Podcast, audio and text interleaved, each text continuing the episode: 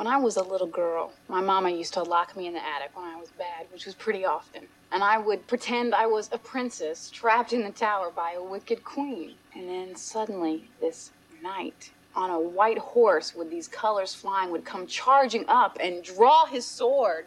And I would wave, and he would climb up the tower and rescue me.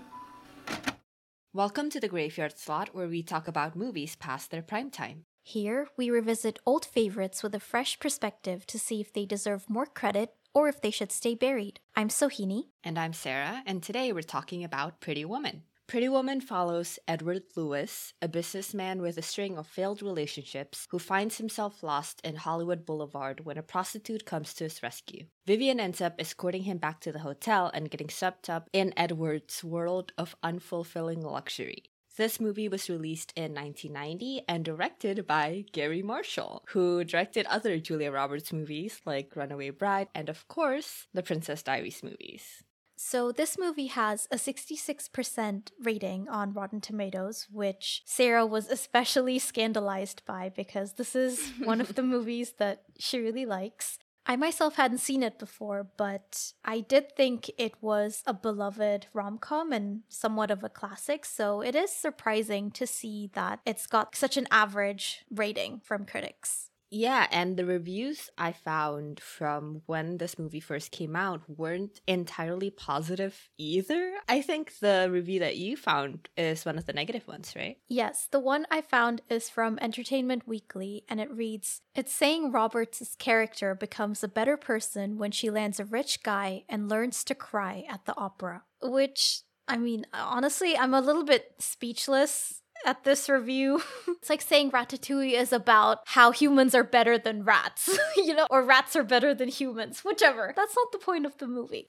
yeah. This review is also confusing to me because the movie isn't really about being a good person or being a shitty person. It never really moralizes. Like, our main character, even, isn't like looking to become a better person in the moral sense. So it's weird. I don't know where they could have even got that from. Did you watch the movie? They're equating being quote unquote better off mm. to being a mm. better person. You're right. Which would still be quite the take.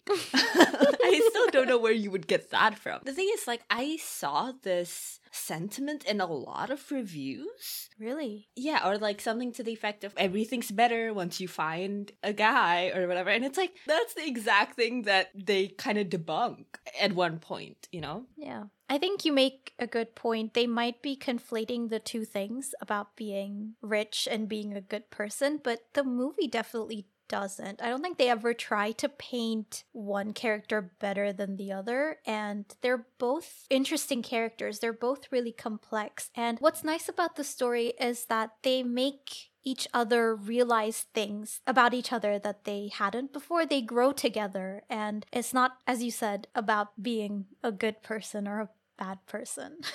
I think especially with this review, it's talking about like at the end of the movie, she's a better person than she was at the beginning, which again I don't think is the case. Like she's in a different circumstance, but neither the movie nor the characters really look down on Vivian in the beginning of the movie. If anything, this just says more about the reviewer.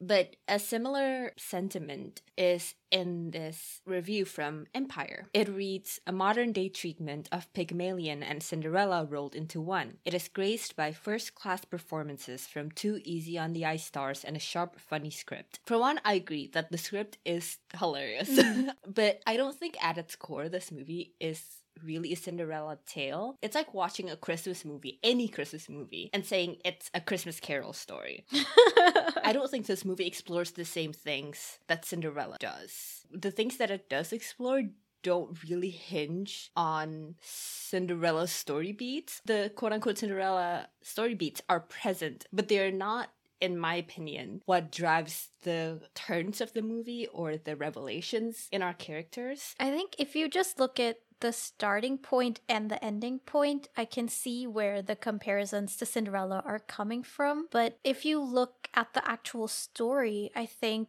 Cinderella's is a lot more like a self discovery without the involvement of the prince. It's more her by herself. Whereas in this story, it's much more the two characters growing with each other. I guess you could call it like a rags to riches thing, right? But that's not the main point of the story. Edward could be, you know, not a billionaire or whatever, and it would still be the same story. It doesn't have to be rags to riches, it just happens to be. Imagine if, like, they don't end up together at the end. This movie still would keep most of its arcs. Mhm. Whereas in Cinderella, I think ending up together is kind of crucial to the story, to the arcs. Yeah, that's a great point.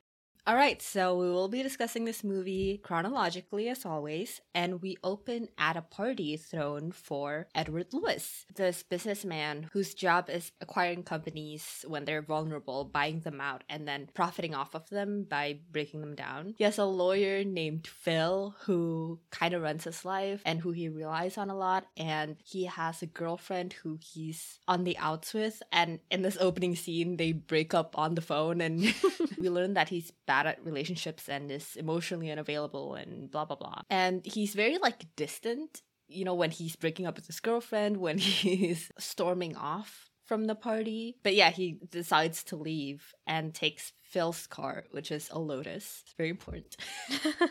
okay, this is a detail that I adore. The fact that he's not used to driving himself. And so he's driving really recklessly and really poorly in Phil's car. And I really like that detail. I think it says a lot about him and his upbringing. And yet he's so stubborn that he won't listen to Phil when he says he's going the wrong way. It just ends up at a dead end. Oh, wait.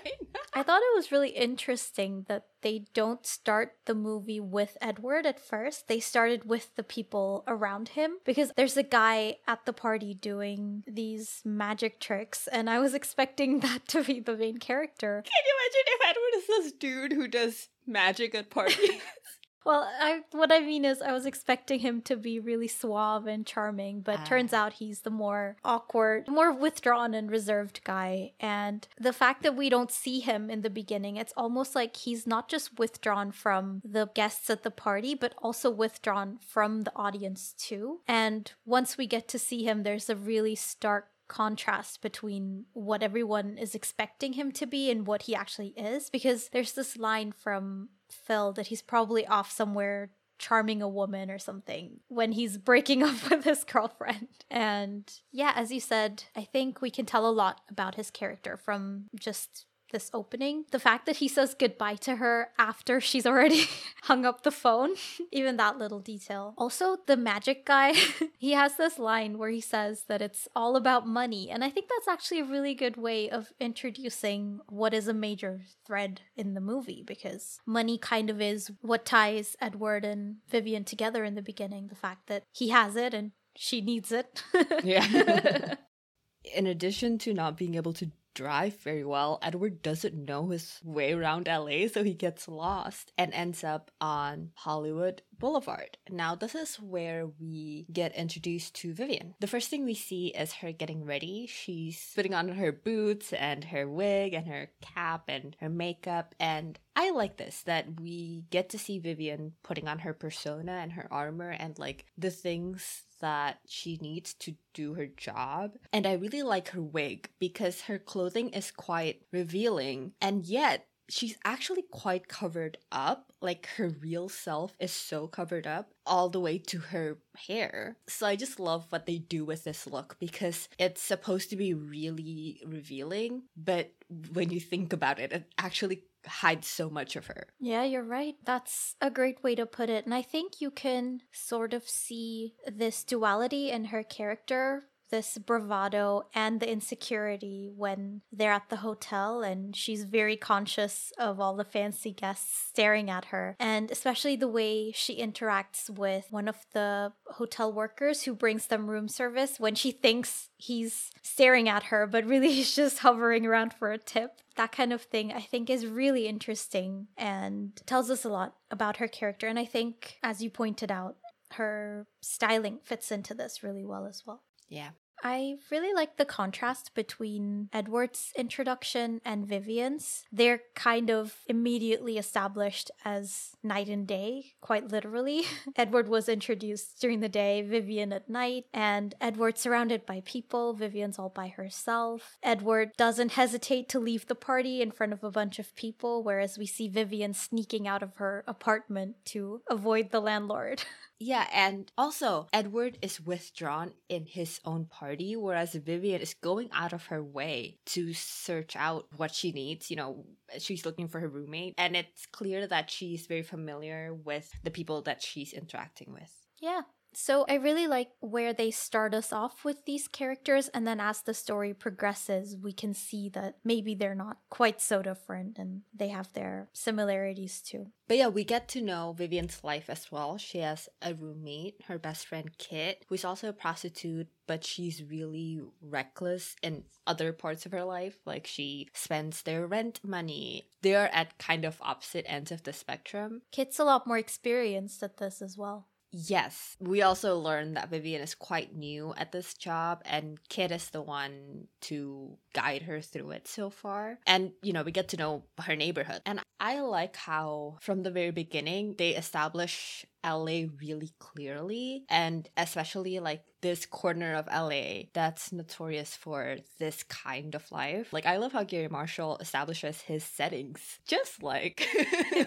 just like in Princess Diaries or San Francisco is so in the fabric of the story. And here, LA is so baked into the story as well. I agree. Also, Kit as a best friend reminds me a lot of Lily Moskowitz from Princess Diaries. Okay, if we're gonna do this, we might as well do it formally. So why don't you introduce your theory and we'll see how much evidence we can find to prove your hypothesis. Well, I am a believer that Pretty Woman and Princess Diaries is basically the same movie, and I don't really get how anyone can watch these movies and think they're different. I don't mean that as a bad thing. The texture of it is very similar. I have to be honest with you, when you first told me this when I hadn't seen the movie yet, I was already unconvinced. How dare you? but I apologize. I take it back. I'm sorry I doubted you because I agree. I think even if you're just looking at the surface, there are many, not even similarities, they're the same thing. Like the exact same things in this movie. So, yeah, there's some very obvious parallels on the surface, but also beyond that, I think, as you said, the way the settings are established and also the way they choreograph some of the scenes really reminded me of the way they used movement and levels in the Princess Diaries. So I think just even beyond the surface level, there's so much. Yeah, like the fire escape in this movie compared to Mia's tower. Yeah, I'm glad you agree with me. Actually, a really important thing that we learn here is that Kit and Vivian don't have pimps, is the way they word it. They control what clients they take and when and how much. And it's a big thing that they take pride in and assure themselves of repeatedly. When other things are spiraling out of control. That's the one aspect of her life that's in her hands. That's a great point. This movie is all about what you can and can't control in life, both for Vivian and for Edward. And the fact that this is present so early in the movie, I think definitely is a big part of the movie, if not the biggest thing. Yeah, and it's not just this as well. I think the little things they establish about each character in the beginning, we can see woven throughout the story and really ingrained in their character growth. So it's it makes for a very cohesive story and really fleshed out characters. So what I really liked about this introductory scene of Kit's is that she becomes very defensive about what is her quote territory.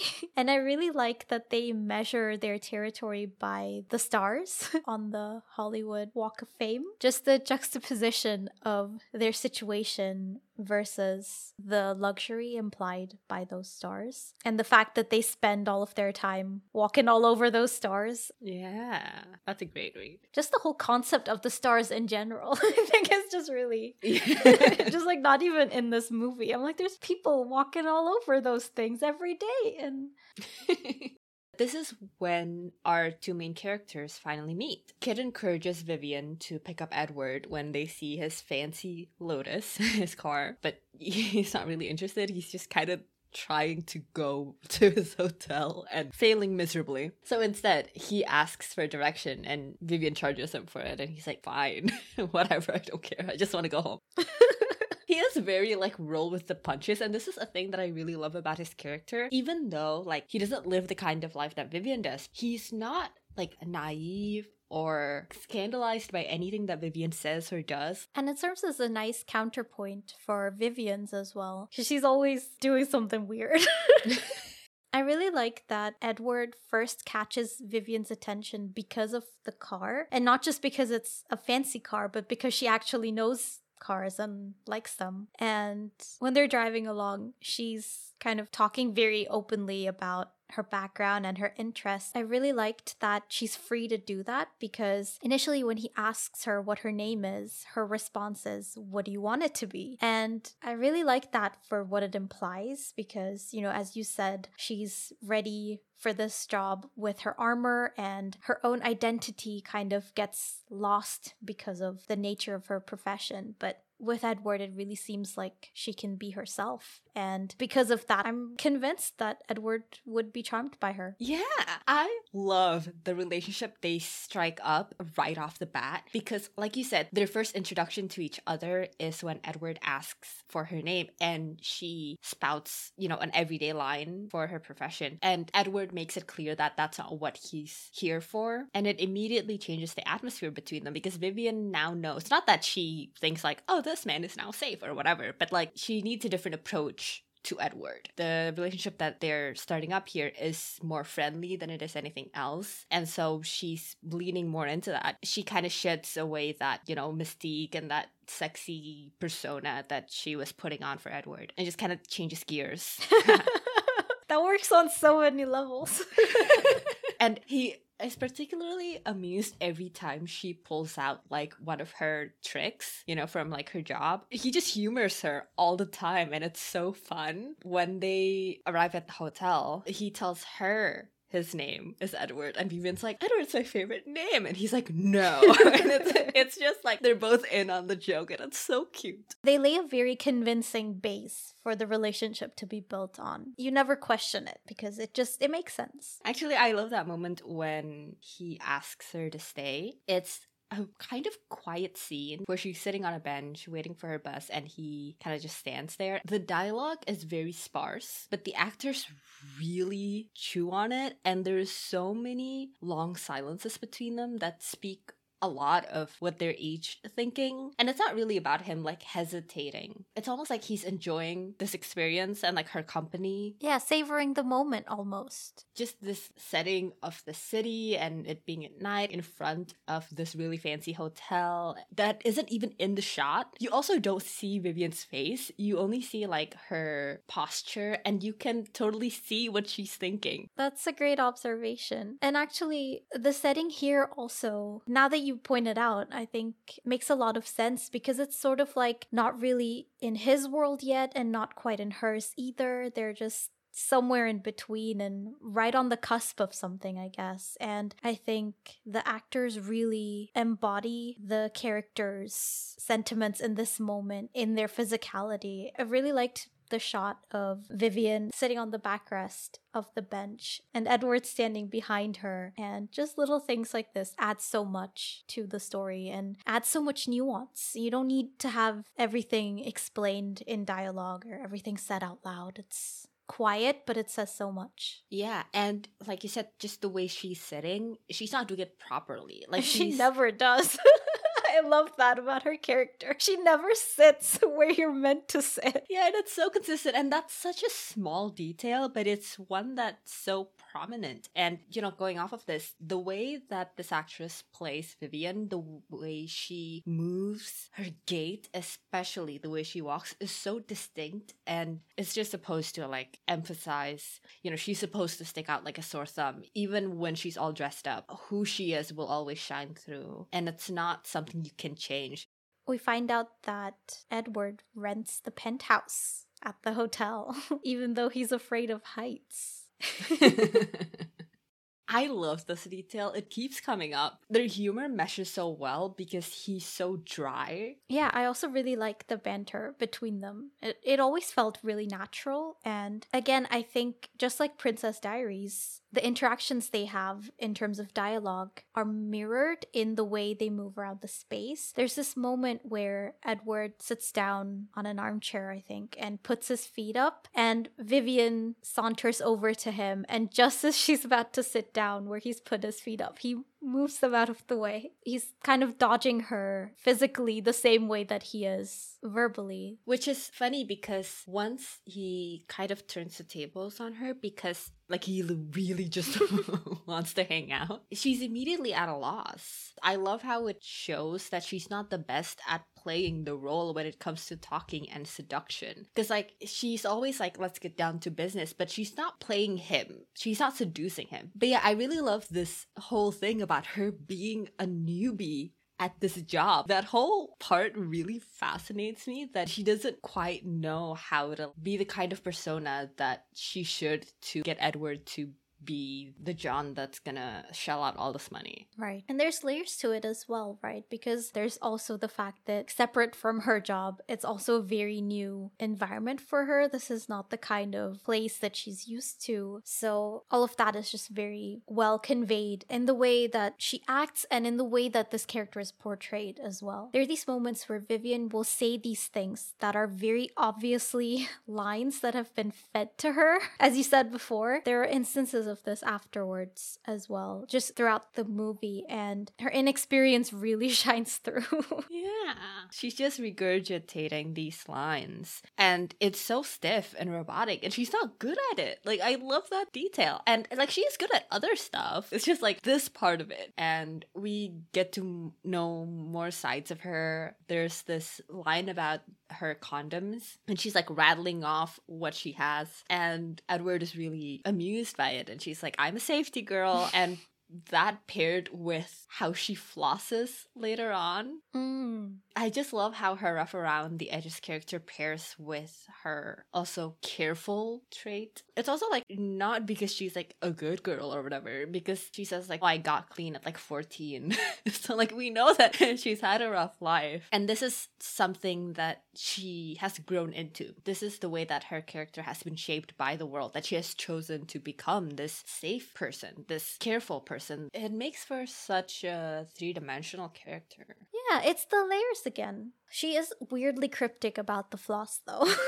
Because I guess it's something that she doesn't necessarily want Edward to know initially that she's doing. I think it's because that's a part of her as a person. True, not her persona. And that's what always unsteadies her, right? Whenever she throws out a line or acts the part, and Edward throws it back in a way that's revealing of her as a person, she doesn't know what to do next you know? I also think it's really interesting how edward is the one who's used to taking his time. And you see this as he's you know settling into the penthouse. And vivian is the one who's always like go go go and concerned with time passing especially you know as it relates to her pay. And i know in the scene it's framed as her working by the hour but I think it still counts because it's present in other aspects of their character as well. Because you would think that Edward, the businessman in a rom com, would be the one who's like always on the go or whatever. And Vivian would be the one who's like opening his eyes to just enjoying life or whatever.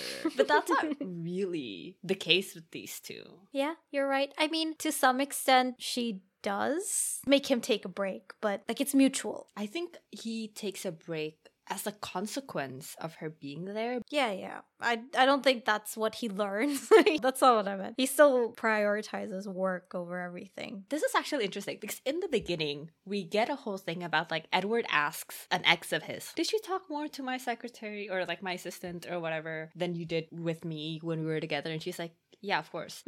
and that's framed as like, oh, he works too much. But they never resolve it. The thing that they tackle is what he chooses to do with his life, what his work Yeah. is. So now that you mention it, that is weird. I feel like that whole thing with the ex should have been something different. Yeah, that's true. Because he, even until pretty much the very end, he's always putting work first. It's never framed as an issue that he works too much. It's just a trait, except for the one time. it's like as if they were gonna go down that line and then they they never do. Well, we found one slight flaw. There's also a thing where they keep portraying Vivian as someone who has kept some sense of innocence and pure joy, I guess, about some things, like the floss scene and the I Love Lucy scene where she watches it. And it's not like she's supposed to be childlike. She is young, for one, but also she's very carefree. And I think all of this being portrayed while they're already telling us the kind of past that she's had just goes to show that she is actively choosing to be this way. She does find these small joys in life and revels in them and enjoys them to their full extent. That's a good thing she found herself in the penthouse because Edward certainly is not enjoying it to the full degree. yeah. He's never even been on the balcony, doesn't even know what the view looks like. And that's also really interesting that, unlike Vivian, he can afford all these luxuries and he takes them because he's got the liberty to take them, but he still can't enjoy it to the fullest extent because of his own inherent character. Because of his fears. Yeah. One of the closing shots of this scene is when Edward touches her hair, and there's this shot of his reaction to it being a wig. It's like he's disappointed to find it fake, and it's this thing of him finding new things about her over and over and over again, just unraveling layers. It's like he's looking at this depiction of her, and then he's literally reaching out to touch it and suddenly finding it fake. That's such a great shot, too they put such a focus on it and it's such a tight shot and it's beautiful. I didn't catch that, but that's a great observation. And it ties in well with the next scene as well when he sees that she's taken off the wig and it's like a revelation that there's yet another layer that he's managed to uncover. Also, they met like five minutes ago. There's, there's going to be plenty of layers. so the next morning, Edward and Vivian get to know each other a bit more while they're having breakfast. Once again, Vivian just comes in and sits on the table when there's a bunch of chairs. And I just really like this detail about her. I think this is one of the really charming ones and one that they keep doing consistently. And I think it's impressive the way they managed to make this small thing such a noticeable part of her character and an important one, even without having it interfere with the pacing of the story. Like, this could be something that might get in the way and slow things down or break the momentum, but it is intertwined with her character and the way that Edward also responds to her. Just it all works together so well. a lot of it is also not in the dialogue. Yeah. The way he tells her to like get off and stuff, it's all just in gestures. It's so good. When she first sits down and they're talking, you can tell he's immediately he immediately wants to tell her to get off the table. you can tell from his expression. So yeah, a lot of it is nonverbal and it's so well done. In the beginning of the scene, he's on the phone with Phil, his lawyer. They're talking about like a business meeting that Edward wants to go to on his own, and Phil doesn't trust him. Like he treats Edward like a child. He's acting like Edward can't handle business. And it just says a lot about their relationship and even about how Edward has let people kind of take the wheel at times. I get the impression that as of recent years, he's kind of been an autopilot. But we learn stuff about him later that clearly shows that in the past, he has had agency. He has chosen to do things that are driven by his own desires. Yeah, seems like he's kind of lost his way. And it makes sense because it doesn't seem like he's particularly passionate about what he does, at least not anymore, if he ever was. And it's interesting, really, that he met Vivian when he took the wheel, like the r- literal wheel. That's so good. Actually, I'm realizing that you're right. He has lost his passion for this because he implies that he's doing this kind of at one point to spite his father. oh, yeah, and his dad died. It's almost like he has lost the driving force for why he wanted to do this in the first place. Right. I also love that when he explains his job to Vivian, she equates it to running a chop shop. yeah. it shows like you can dress it up however you want. It's still a chop shop. You're no better than I am. It's what the movie is kind of portraying. Yeah, and he can't even deny it because his meek defense is that, yes, it's like that, but it's legal.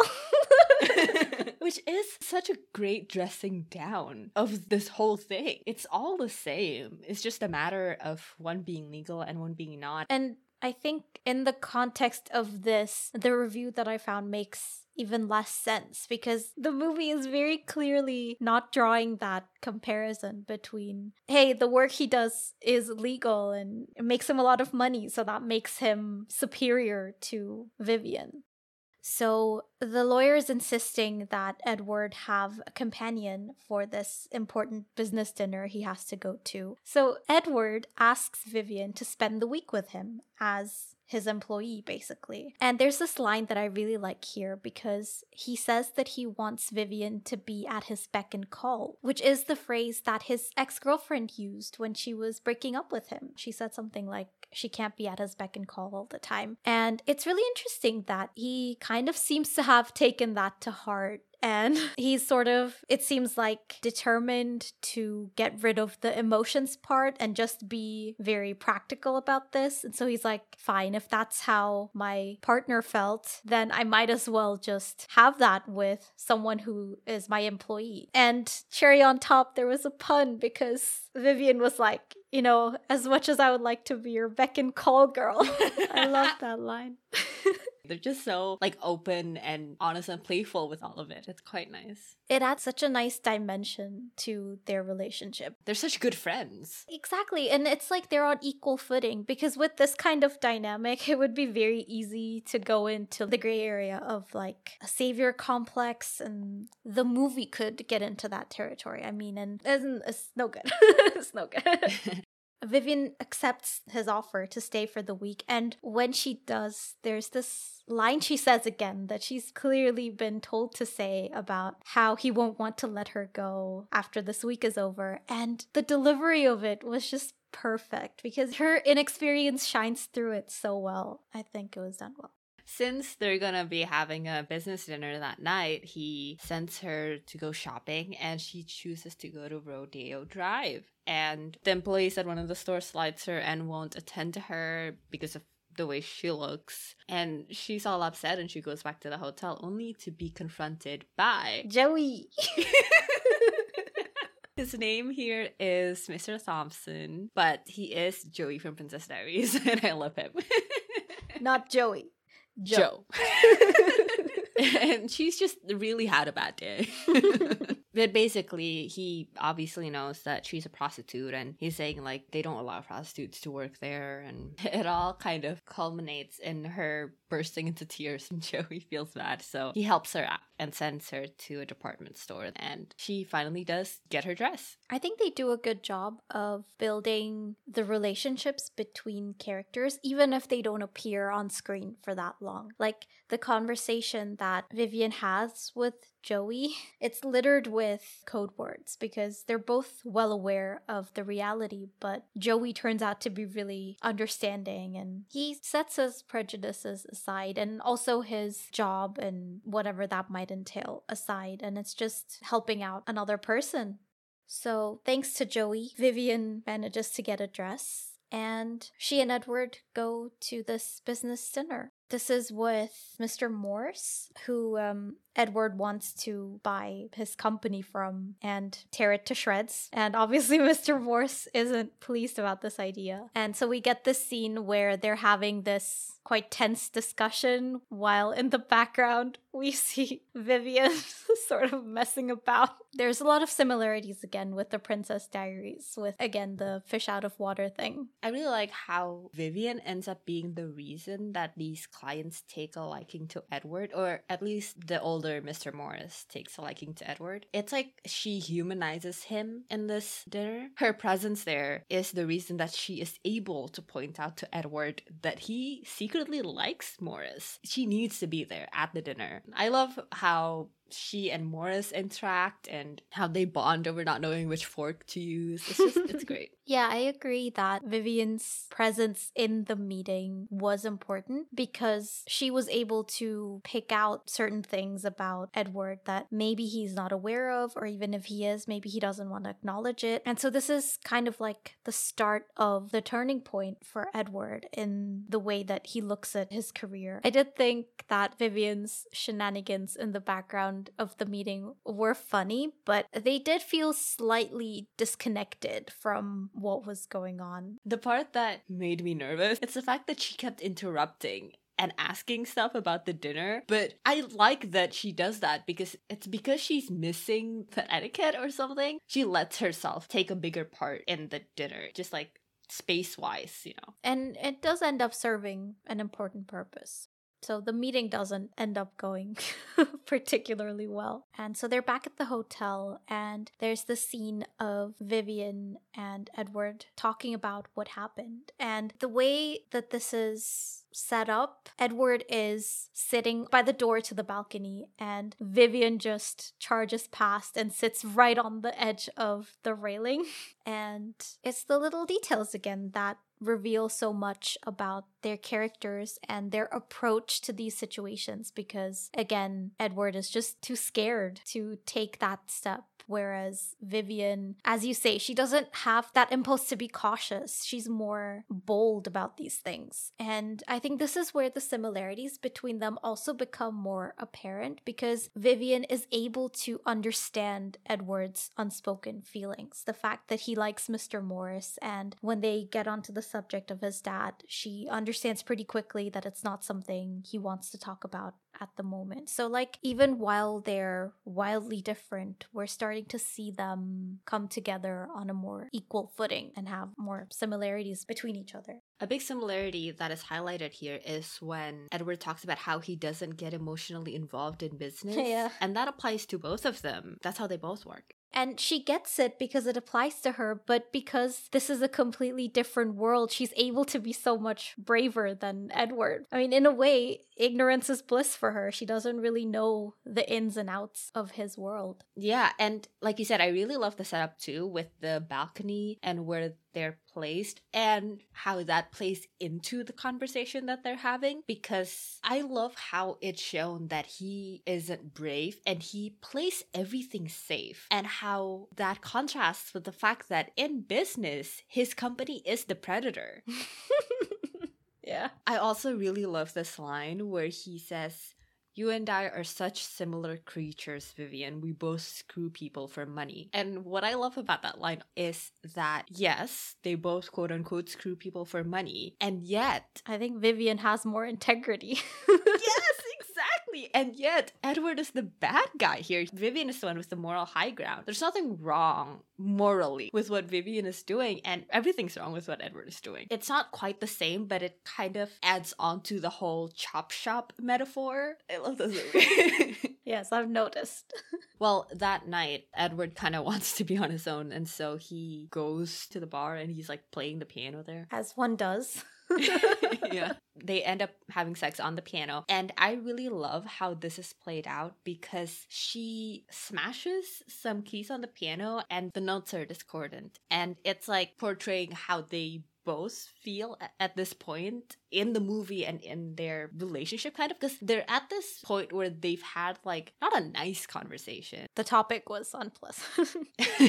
Yeah. It's turbulence and the discordant notes portray that and i really really love it and how they're covering it up with like sex right? And they're playing into the roles that they have chosen to fill for each other in this partnership. So they like fall back on that. But you can tell from the piano that it's not like about comfort or anything it's just like covering things up and it's turbulence. That's a great reading of that scene. I did not give it that much thought. You could also see it kind of as like with the piano representing sophistication or being polished or whatever. It's class with the pressing the random notes. It's sort of like setting that aside. It's one more layer and this time it's Edwards. Yeah more shopping. Yeah, more shopping. This time accompanied by Edward himself. And look at who we meet. Paolo. Yeah, it's Paolo from Princess Diaries.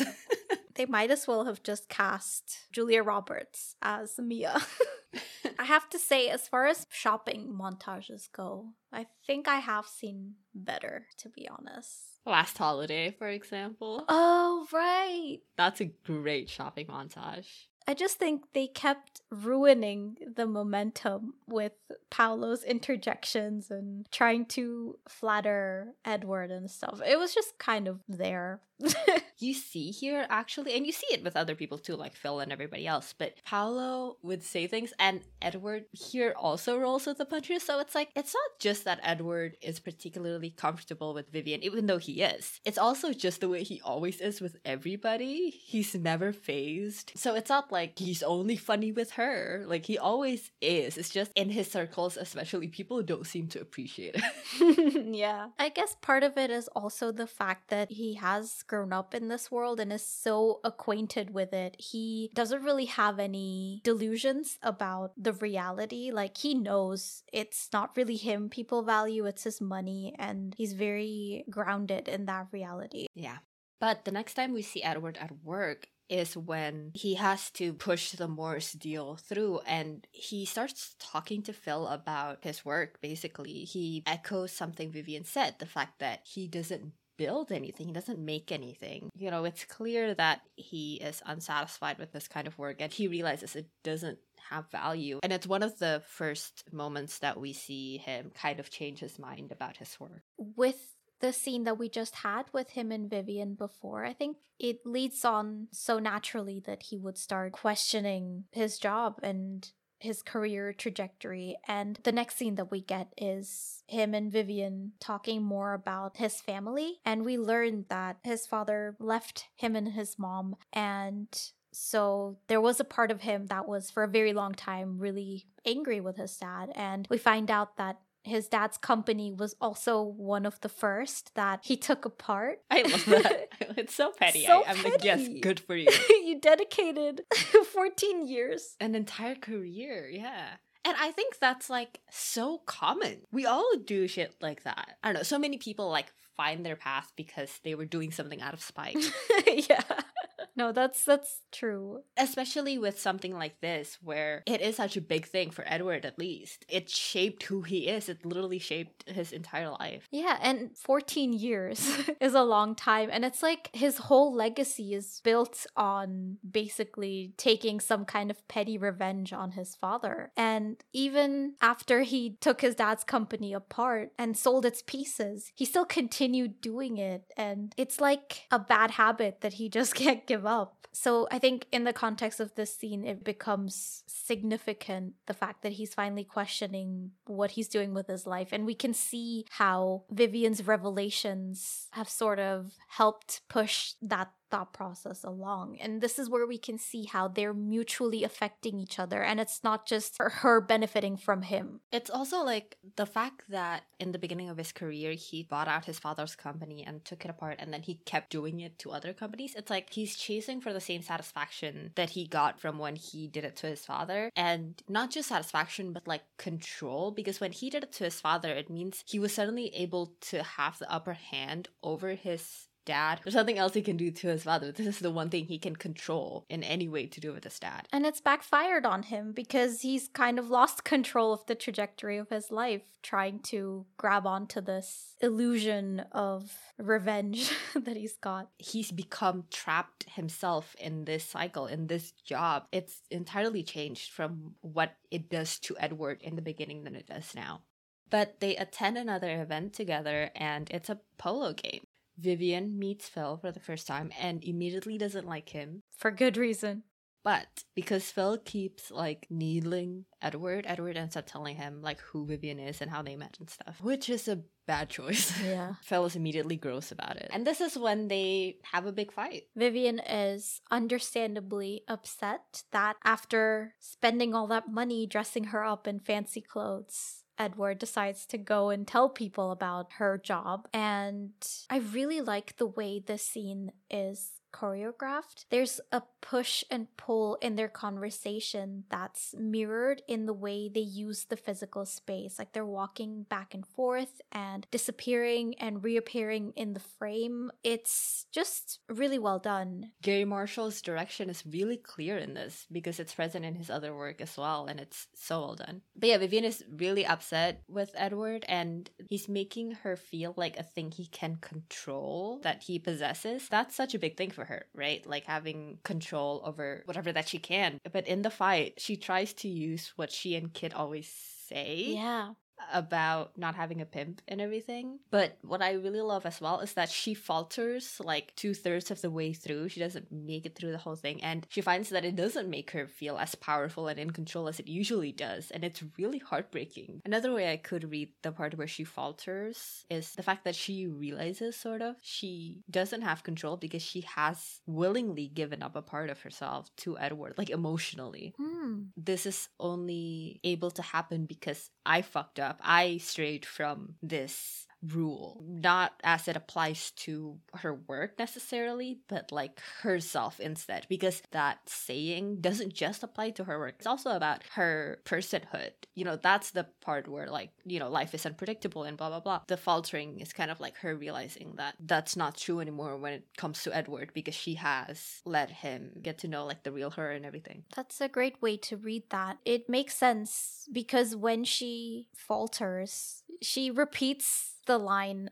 I decide who, it could work both ways because in a way she can't decide who because she's already let Edward in and it's like she doesn't have that choice anymore of deciding who to let in because he's already there. And it could also apply to herself because she usually has this array of personas that she can choose from or she leaves it up to her clients to decide who they want her to be. But here her real identity is already out there and she doesn't have that liberty to decide who she can pretend to be in this moment anymore because it's the real her. I love this whole idea of opening up yourself to someone and that meaning that you lose some control of your feelings and yourself. But yeah, she wants to leave and Edward gives her the money, but she doesn't take it. The way he drops it on the bed, I think, instead of handing it to her, probably made her think twice about taking it.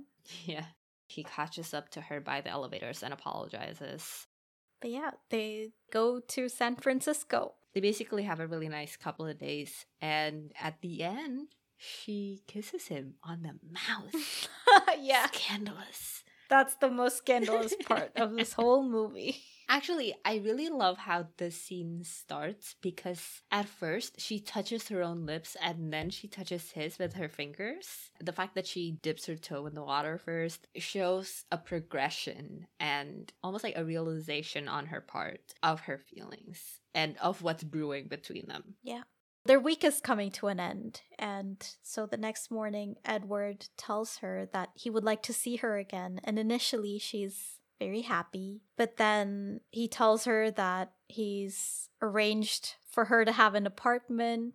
She can go shopping whenever she wants to. And that's obviously not the kind of relationship she was envisioning having with him. She wanted to be a constant and not just someone that passes by in his life once in a while and he leaves money for on the bed. So they have another disagreement, and this time Vivian goes out onto the balcony and she's telling this story about when she was younger and she used to daydream about a knight rescuing her. And she really looks like she's standing in a tower when she's telling that story. Yeah.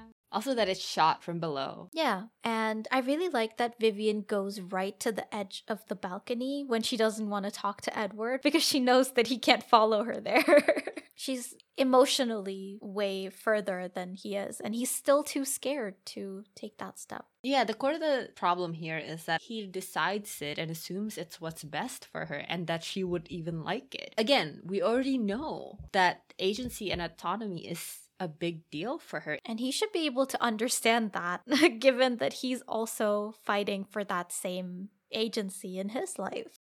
I really like that Vivian has an idea of the kind of relationship that she wants. And even though she does have feelings for Edward, she does want a relationship with Edward. When offered with something that doesn't match with her desires, she isn't willing to settle. I think that's just so wonderful. The fact that these two people have found partners who suit them and who they are very fond of, but they have a frank kind of awareness that they are not looking for the same thing and they are actively choosing to not be together regardless of how strongly they feel about one another. I think it's such a like realistic take on both romance but also friendships because they're still like really good friends. And I think it's very apparent where both of them are coming from. You can see how they would be incompatible no matter how strong their feelings are. Because Vivian, because of her background, she wants that idealistic fairy tale while Edward kind of disillusioned with everything that he's grown up with he's more cynical and much more grounded in reality because of his own family background, the thing with his dad. And so, like, you can tell where these feelings stem from. Yeah, you're right.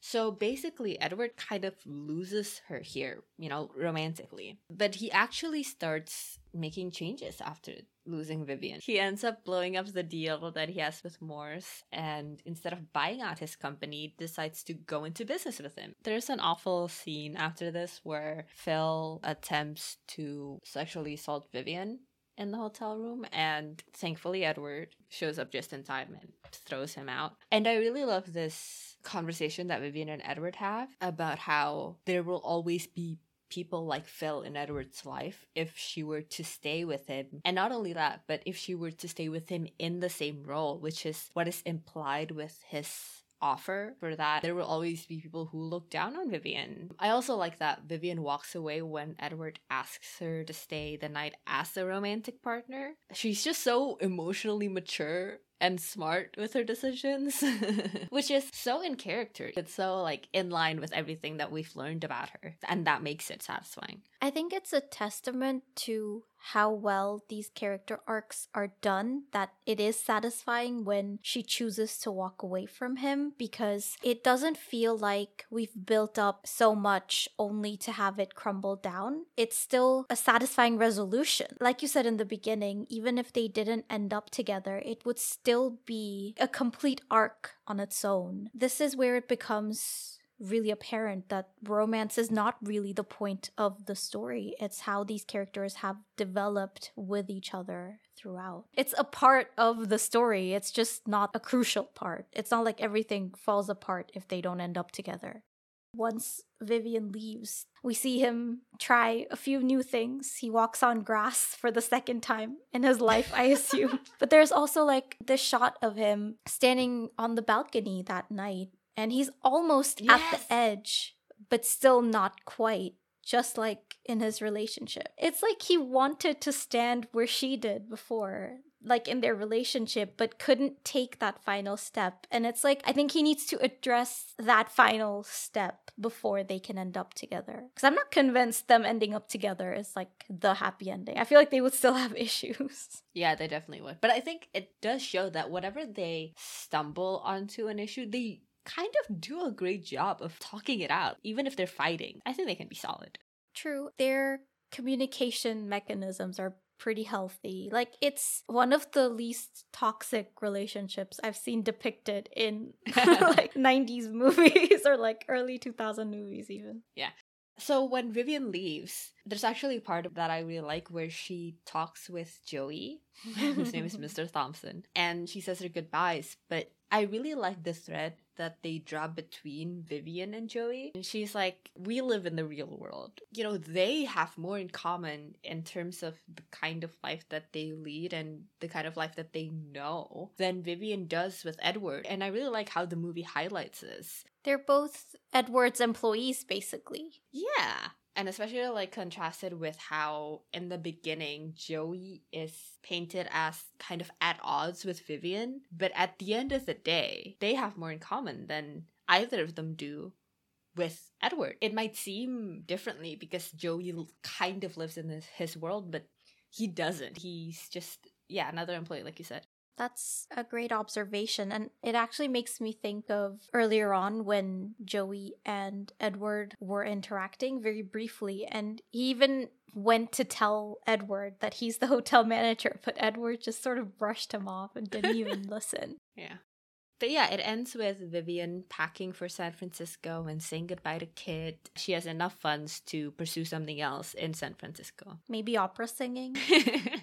and Edward is leaving for the airport, but Joey tells him that Vivian also took their car to her place, and so his driver would know where she is. Kind of like wink, wink, nudge, nudge. And Edward does end up showing up at her place with a bouquet of flowers, basically playing out the fancy that she had laid out for him. This is where I'm a little bit unconvinced by the ending and what convinces Edward to suddenly get all romantic and buy flowers and show up at her doorstep. I feel like there was one last stepping stone missing before he got to that point. Yeah. What I like here is like it is a way for him to say without saying anything that he is stepping up to the plate. And I also like the callback to the top floor, how it's instead Vivian's shitty apartment. I think this is how the balcony scene in Letters to Juliet should have been. Because in Letters to Juliet, we just got a random balcony where they tried to reenact the Romeo and Juliet balcony scene. But here we see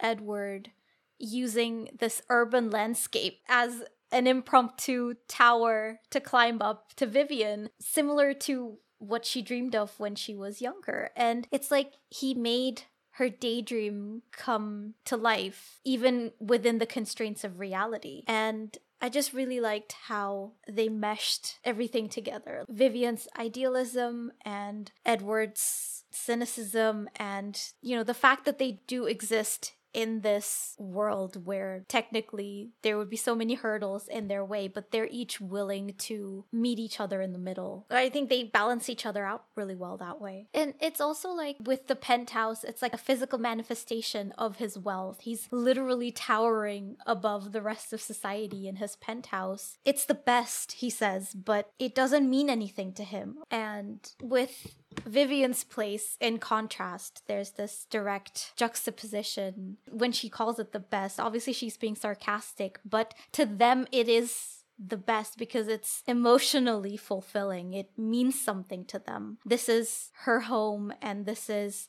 him embracing her as she is. So even if it's not materially the best, to them, this is the height of luxury, being in each other's company in a place where they can be together. Yeah, so, in absurd conclusion, Vivian goes on to become an opera singer in San Francisco. Yes. so, what snacks would we pair with this movie? Champagne and strawberries? Oh, that's a good one. He orders everything for breakfast. oh, yeah. I don't know. I'll just have everything for breakfast. so, now that we've discussed this movie in excruciating detail, what are your thoughts? I expected this to be a classic rom com, and I think it delivers. And I think it goes beyond that because it is a fun rom com on the surface, but there's a lot more to it as well in terms of the themes that they're exploring, which might not necessarily be the typical route. I was very pleasantly surprised by the complexity of the characters and the way that they bounce off each other and the way their character arcs are developed and everything. And I think it holds up overall as a good story. So I'm definitely glad that this podcast gave me a chance to watch this movie finally. And to anyone who might not have seen it yet, I definitely recommend it. What about you? Yeah, clearly I love this movie. I think I disagree with you in the sense that to me, this is a classic rom com, and every other rom com is supposed to be this good. it's funny and it's poignant and it's thought provoking and it examines so many things about identity and life and the choices that we make, and I just love it. I also love, especially, the dynamic that they are able to build because it is about a businessman and a prostitute, even though, like, what happens in the movie isn't what you would think with that trope, you know? But like they're only able to build the kind of relationship that they end up building because of who they are in relation to each other and in relation to like the world. I think all of the good stuff that's like they are equal partners and blah blah blah. That is even more valuable because of the dynamic that it is playing within. So yeah, highly recommend this to literally everyone. So that's all for our episode on Pretty Woman. If you have any suggestions for movies we should discuss on the podcast, send them in at graveyard underscore slot on Twitter and Instagram, or email us at thegraveyardslot at gmail.com. If you enjoyed this episode, please rate and review. Thank you for listening, and we'll see you on the next episode of The Graveyard Slot.